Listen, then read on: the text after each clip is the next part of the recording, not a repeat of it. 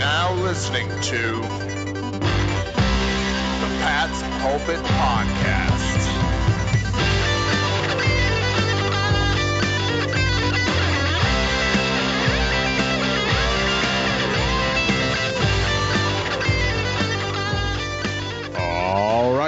Hello, everybody, and welcome to the Pat's Pulpit Podcast. I am Alex Shane here with you on this glorious Victory Tuesday with my buddy Rich Hill.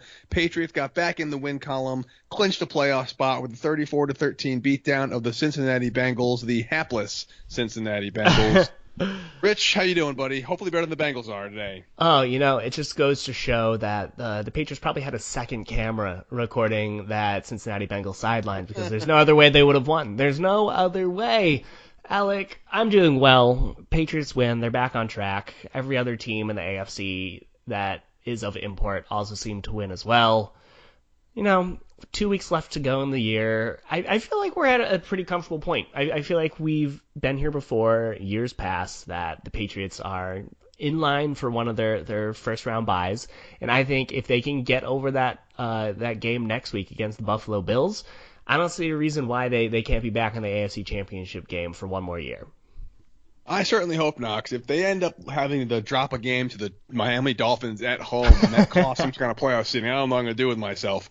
It's funny, Rich. I don't remember. I'm sure it wasn't as, as long ago as I think it was, but I don't remember the last time the Patriots got help in December from a team that needed to lose losing. And that didn't happen this week. The Ravens started off on Thursday beating the crap out of the Jets. The Chiefs beat the crap out of the Broncos. The Texans beat the Titans. Everyone that we needed to lose more or less lost, but that's okay.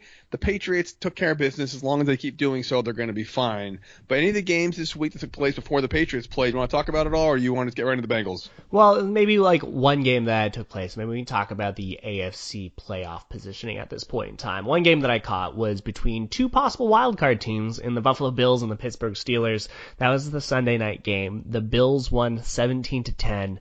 And I have to tell you, Alec, that was one of the most painful games I've ever had to watch. It was not a good defensive onslaught. It was just incompetency against incompetency. That Buffalo Bills offense is not good. I mean, John Brown is a very, very good wide receiver, but no one else is very good in that offense as a receiver. Then you have Devin Singletary and Frank Gore, who will always be just, you know, plugging along there, but Singletary is a very good running back. That is just a bad offense. There there were so many times where the Steelers tried to give the game away to the Buffalo Bills, and the Bills kept saying, no, no, no, you take it back. You take it back.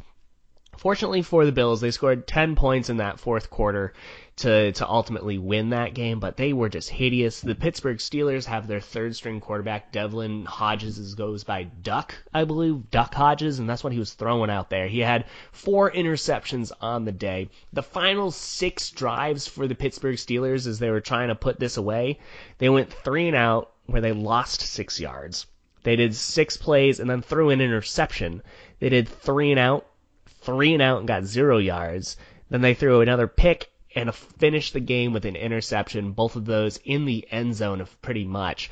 It was just so bad. You could see those plays coming from a mile away, and so I think that the Bills' defense is for real. Don't get me wrong. They're like second in the league right now in points allowed per game. They're an outstanding defense, but that offense is atrocious out in Buffalo, and if this defense is not going to get any help anytime soon, I don't know how much noise the Bills can make in the playoffs. We're going to talk about a lousy offense and a good defense in just a bit, Rich, but um, I want to talk to you about the A F C playoff picture because that's what you brought up. I think it's a good thing to talk about. Usually around this time, I feel like we're both less set than we've ever been and more set than we've ever been. Uh, the division leaders, the Ravens have clinched, the Chiefs have clinched, the Patriots and Bills have both clinched a playoff berth, but not a division yet. That can happen next week if the Patriots beat the Bills. The A F C South is wide open right now, and that last wild card spot is there's a couple teams vying for that. So what are your early thoughts on the A F C playoff picture? I don't see the Ravens losing personally. I think the Patriots are well in control of that number two seed, But seed three through six is a real toss-up right now in terms of who goes where. Oh, absolutely. I mean, if the the Ravens win next week or if anyone else drops a game, they, they clinch that home field advantage throughout the postseason. They could do well to rest Lamar Jackson in that final week of the season, give R G three some time out there. That would be fun to watch. But the the real meat of this A F C is exactly what you said. It's every team below the Baltimore Ravens. The Patriots can't afford to lose a game right now because the Kansas City Chiefs have that head-to-head tiebreaker, and I don't see the Chiefs dropping a game at any point for the rest of the season. So the Patriots can't afford to lose to the Bills, but there's just like a one-game edge from top to bottom. New England's fortunately created some distance between themselves and the Houston Texans, so I don't think that there's any fear of the Patriots falling to that number four seed. But ultimately, this Texans team, they showed that they can beat the Patriots, so you do have to take them seriously enough that uh, I feel like there's a big jumble of teams below the Ravens in the A F C, where you have the Patriots, you have the Chiefs, you have the Texans. And then, honestly, it's either the, the Titans and Bills kind of like maybe half step below the rest, but not like too far back, because Titans seem to have come to life, and the the Bills, they do have a good enough defense that they can make anything a mud fight in the postseason. So if the Titans make that sixth seed, they currently are trailing the Pittsburgh Steelers on tiebreakers for that number six and final seed in the postseason. Then, uh, you know, it could be an any-team game. Uh, I, I wouldn't want to face most of those teams in the postseason because you're going to have to win on the ground when it's get the mucky sort of weather out there, when it's rainy, it's snowy. And, uh, you know, defenses win in the postseason even though offenses get you there in the first place. And there's a lot of good defenses that are out there in the A F C, and that doesn't fare well for the Patriots and their weak offense. No, it doesn't, Rich, Bill, especially because despite the fact that maybe I'm just being a curmudgeon and a Scrooge right now in this holiday season, but despite the fact that the Bengals game was thirty-four to thirteen, which is a blowout any way you look at it, I don't think the final score is really reflective on the offense performing well, other than basically maybe two drives, maybe one or two drives where they strung up multiple plays together, their opening drive, and maybe the N'Keal Harry touchdown drive if you want to factor that one in there. The Patriots were kind of gifted really good field position, and it still took them a long time to do anything with it. They had a pick six from Gilmore. Uh, I, I, despite the fact that the Bengals are the worst team in the league, and the Patriots put a lot of points up, I still didn't walk away from that game feeling like, oh, they've righted the ship. I'm now more confident than I was last week, and things are getting better. Am I being overreactive here, or is that legitimate? I think it's totally legitimate. I, I don't think that this Patriots offense showed anything against this Buffalo's Bills, or sorry, against the Cincinnati Bengals team that we haven't already seen before from them, which you mentioned this before the podcast, is that the Patriots seem to do very, very well when they start the game. So they led a very impressive opening drive touchdown, eight plays, seventy-five yards against this Bengals team, ended with a nice little touchdown. And, uh, you know, they've done that in previous weeks, too. They they had a five-play, forty-four-yard touchdown uh, against the Kansas City Chiefs to, to open that game. Um, and then they also had a, an opening uh, game drive to score field goal, I believe it was, against the, the Houston Texans. So when they have those scripted plays in their pocket, they seem to be able to effectively produce. And part of that is just, uh, you know, you give credit to the practice that they've put in during the off week where they know exactly what they want to do, and they're able to do it. And I think it, it really indicates that this is a young offense. This is an inexperienced offense where you have a lot of players that are continuing to grow into their roles, like N'Keal Harry, Mohamed Sanu. They're players that you can't quite rely on during the, the meat of the game where they're starting to do a lot of adjustments, and they'll continue to improve as the season continues onwards. So, you know, hopefully they'll, they'll get everything under their belt that they need to by the postseason, but I mean, there was nothing that the Patriots did against the Bengals that made me feel any confidence whatsoever because, I mean, think of how they scored. They got ten points, one uh, basically for free with nothing from the offense. They had a pick six from Stephon Gilmore, and then they had a field goal that was right before the end of the half that they got from a muffed punt where the Patriots lost five yards and settled for a field goal. So ultimately they gained negative five yards and put ten points on the board. The rest of it, they had two touchdowns in the second half where they were gifted the ball uh, on the, the Bengals side of the field. So they were playing with some short field. It's just, you know, you expect them to score against the worst team in the league. They did it, so you're happy with that. But I would like to see a little bit more consistency than we did from the offense. You know, what's funny, too, is that you think about the playoffs and what the Patriots were able to do in pa- playoffs of past, and how when they're clicking and when things are going well, or when they need points quickly, it's the end of the half, the end of the game, and they have to go to the line and run that no-huddle offense. Tom Brady's one of the best of all time at running the no-huddle offense. I have to legitimately question whether the young receivers, as you mentioned, are not really adjusting well enough. Is he confident enough in his receivers, in his offensive line, in the entire offensive squad to all be on the same page in the no-huddle offense when they have to score points quickly? Uh, it may not be the case. And if you look at how the Patriots have fared before halftime, that patented Belichick double dip, I can't remember off the top of my head a single game where they double-dipped, where they scored, got the ball back, and scored again to kind of put a game out of reach. So it really makes me wonder if this offense, they need to script plays even more, and how you can even go about doing that, because you script the first fifteen plays or so of a game, but then you got to adjust based on what the defense is showing, and it's a kind of a chess match at that point. Um, it's really concerning, and again, maybe next week against the Bills, if the Patriots can somehow put thirty-eight points on the board and, and look really good uh, offensively, I'll feel better.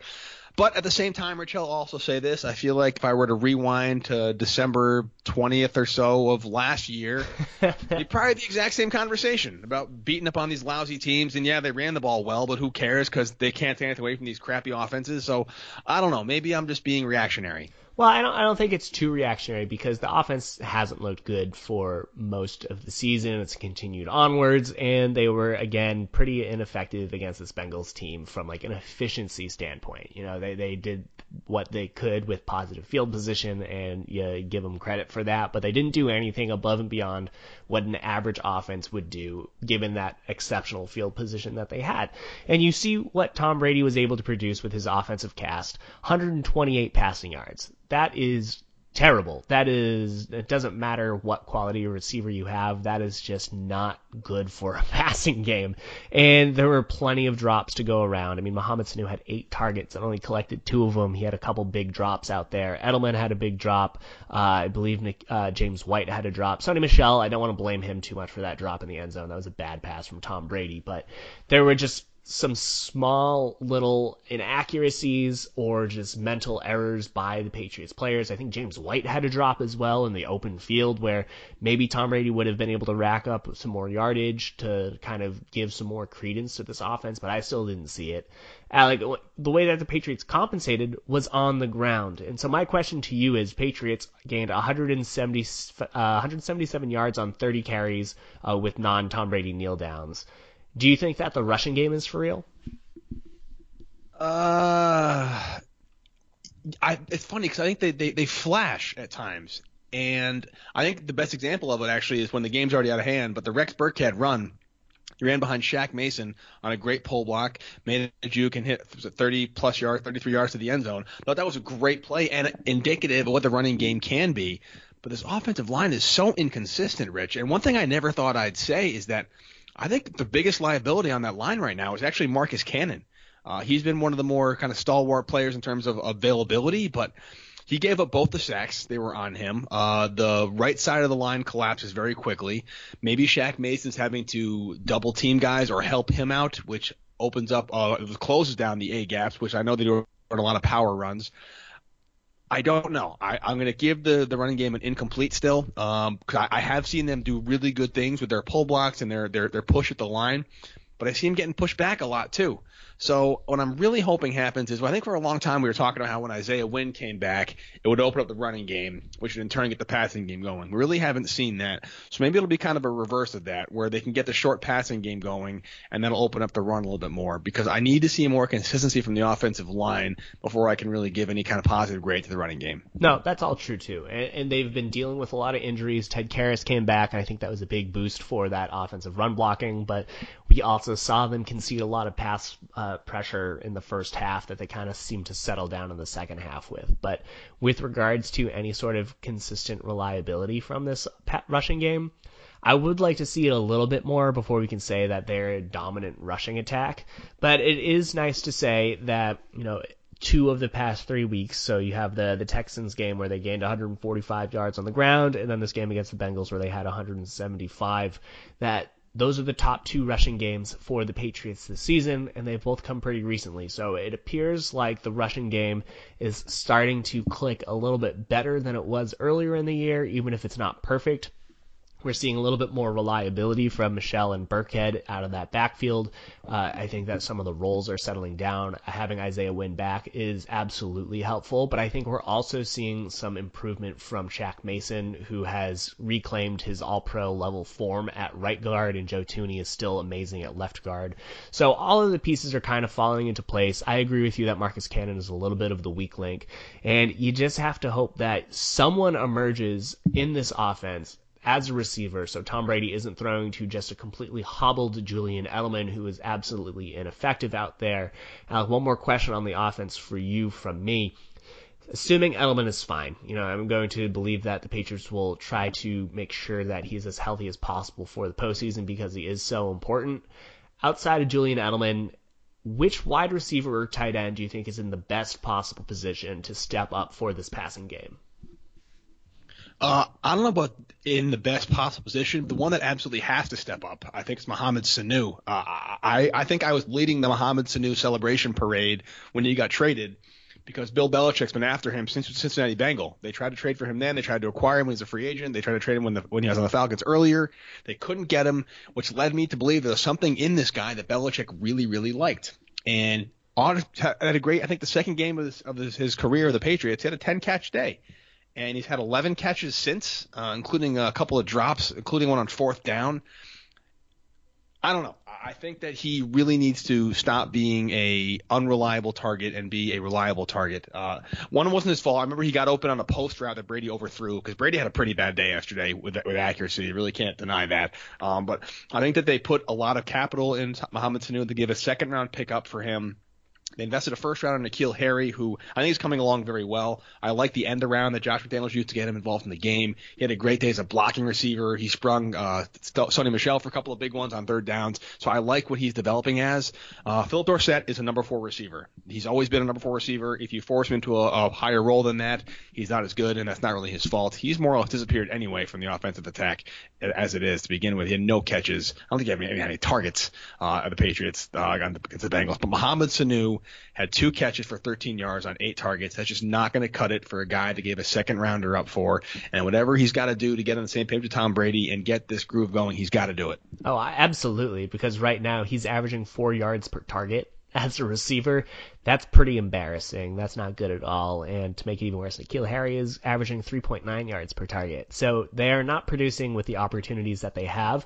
But I think what's important is uh, just the fact that Sanu very clearly is not on the same page as Tom Brady. And that was what stood out to me a couple times uh, again in the game against the Bengals, is that on those passes where it looked like Tom Brady was definitely overthrowing him, and this happened multiple times in that first game, it appeared to me that Sanu was flattening out his route when Tom Brady was expecting him to open up and go down the field a little bit based off of the coverage, based off of the position of the defenders. And it happened enough times that it made me think that they're still trying to figure out where Sanu or how Sanu can pick up more of the offense and getting him the ball in space and allowing him to operate.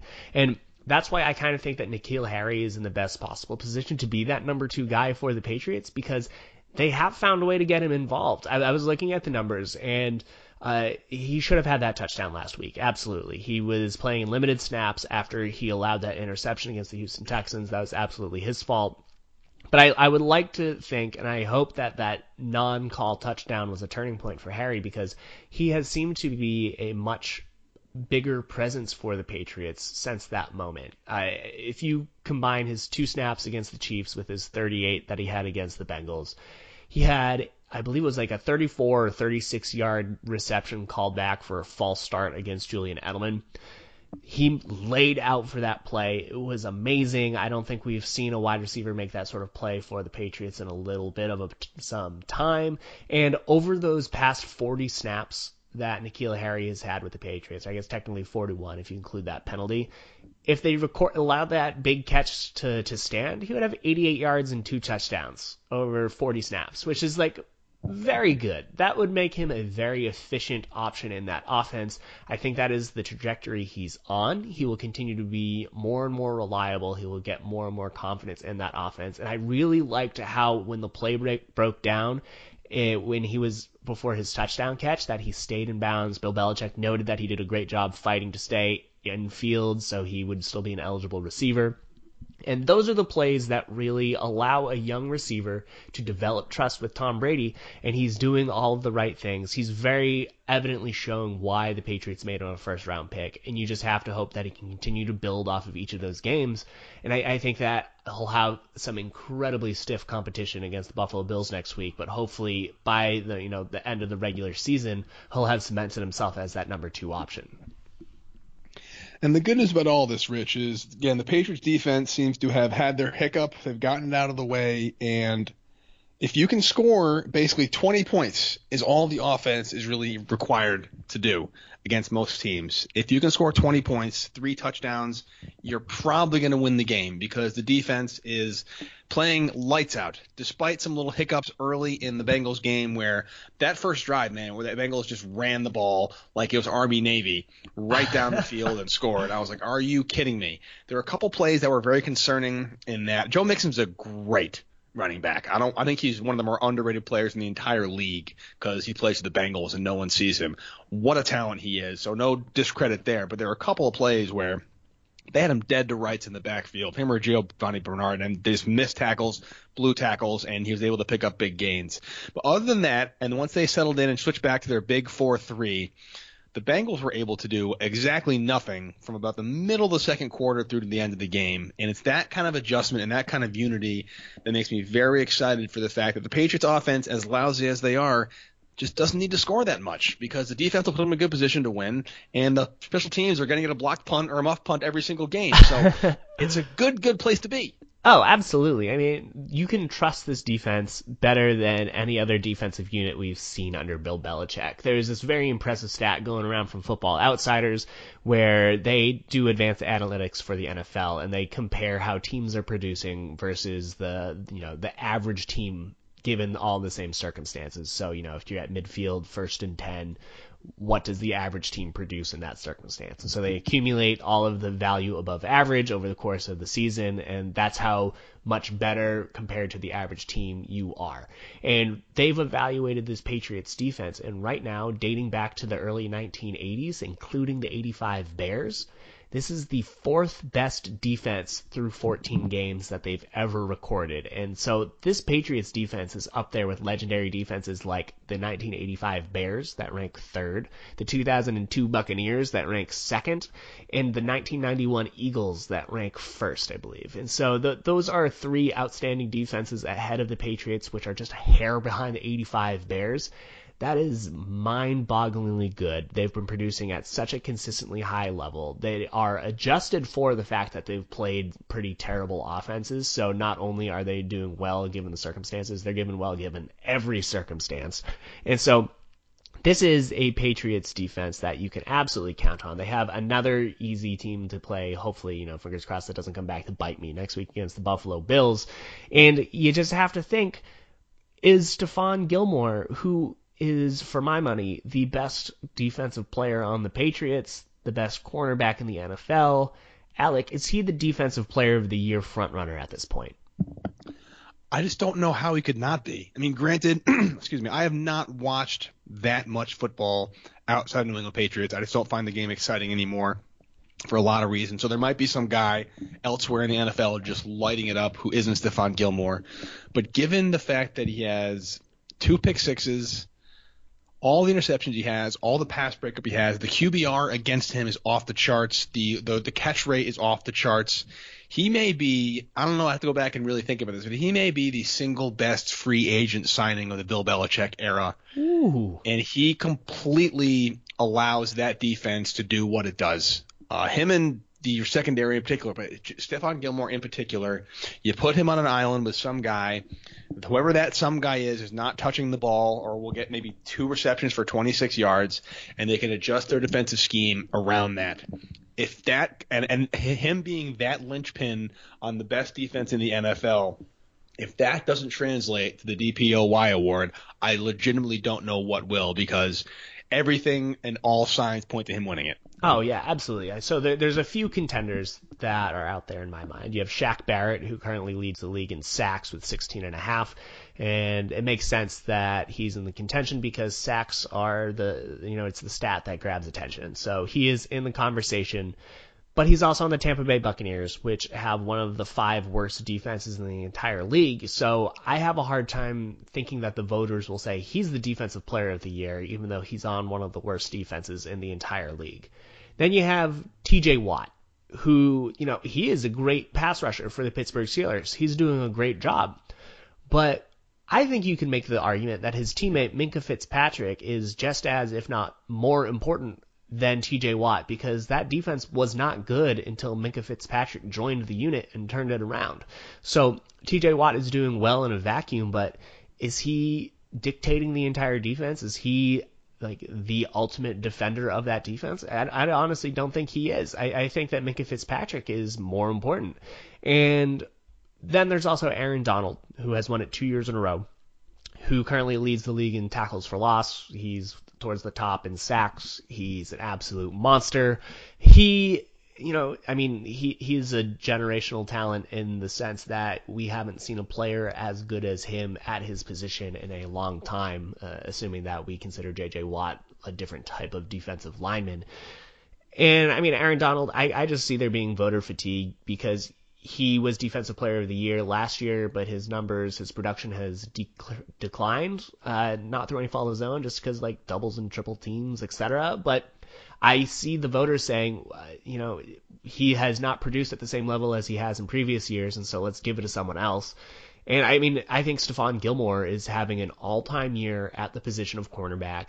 He is doing it for one of the all-time defenses. And so you can't not give it to the best player on the best defense, who is also himself having an all-time season.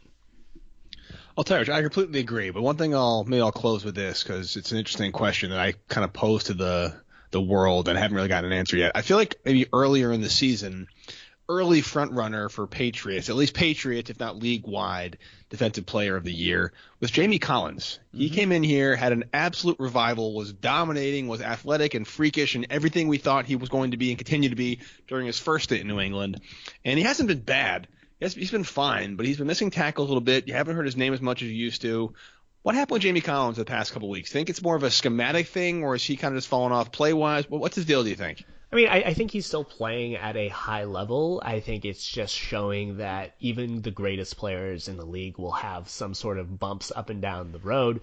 And that's why you got to give credit to consistency with players who are able to operate at that high level every single snap of every single game, because Gilmore doesn't have those lapses. T J. Watt doesn't have those lapses. Aaron Donald doesn't have those lapses. And so while Collins is doing exceptionally well at his position, I don't, I would not be surprised if he was considered an All-Pro this year. I don't think he would be considered in the running for Defensive Player of the Year, despite the fact that he has all of that very special and unique production, just because he hasn't been able to do it as consistently. And honestly, I mean, I think he's been great. I would argue that Kyle Van Noy might even be the, the more impactful linebacker for the Patriots uh, over the course of the year, but I mean, it's hard to complain with both Col- or all three of Collins, Hightower, and Van Noy producing for that Patriots defense. So I like them all. And then Collins is, uh, you know, undeniably a great player. I just think that Gilmore has done more, done it more consistently, and done it more impressively over the whole season. And hopefully we'll have a chance to get another pick six or two on Saturday, which is a weird time for a football game to happen, but that's the N F L for you against the Buffalo Bills. Uh, we'll talk more about that game on Thursday, obviously, Rich, but uh, based on what we saw on Sunday night, as you alluded to earlier in the podcast, Steelers-Bills game, this Bills offense is not that good. It should be like a, a, a six to three kind of game, I'm thinking, with the Patriots and Bills matchup on Saturday. Oh, yeah. I mean, it's going to be an ugly little slugfest. We'll see how the weather is. That'll probably dictate a lot. hopefully the Patriots' run game will be up to the task after not doing too well over the past couple of weeks uh, on the ground. But, uh, you know, if you can stop that Bills rushing attack, they're not going to have an offense whatsoever. So you got to believe in the Patriots figuring it out. Hopefully they'll be able to get a couple more points than the Bills are able to. We will have more on pats pulpit dot com. Alec, do you have any final thoughts on week fifteen of the N F L season before we head into the final stretch? We were on to Cincinnati, and now we're on to Buffalo. Oh, absolutely. And Alec, until next time, you have a good one. See you, buddy. Later, man.